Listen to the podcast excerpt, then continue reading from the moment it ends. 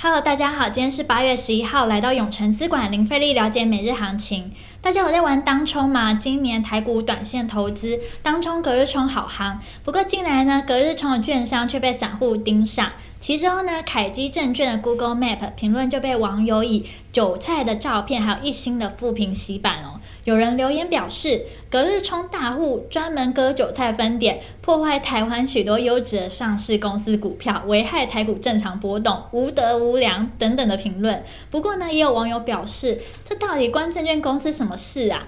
大家平时呢股票失利的时候会到各大论坛上发现吗？以及对此事的看法，也欢迎跟我们在底下留言分享哦。那我们接下来先来看一下美股。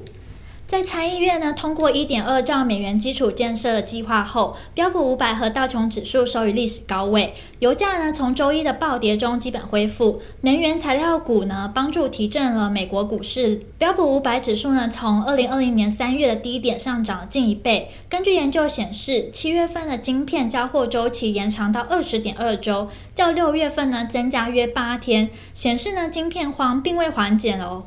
美股四大指数呢涨跌互见，其中道琼指数上涨 162.82 点，纳斯达克指数下跌了 72.09 点，科技五大天王呢集体下跌，其中亚马逊跌了 0.63%， 微软跌 0.66%。 接下来看台股。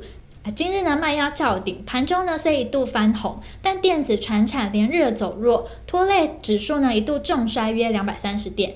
电子股 IC 设计、机体族群下跌，台积电、联发科、大立光、广达、友达等电子股居遭调节。电子族群呢成交比重约50%，传产、航运、钢铁午盘也陆续翻黑，阳明呢一度遭导入跌停，台积电拉回盘，带动指数跌幅收敛。中场大盘下跌96.46点，收在17227.18点，成交值来到3883.82亿，三大法人合计买超33亿，外资买超64亿，投信卖超3亿，自营商卖超26亿。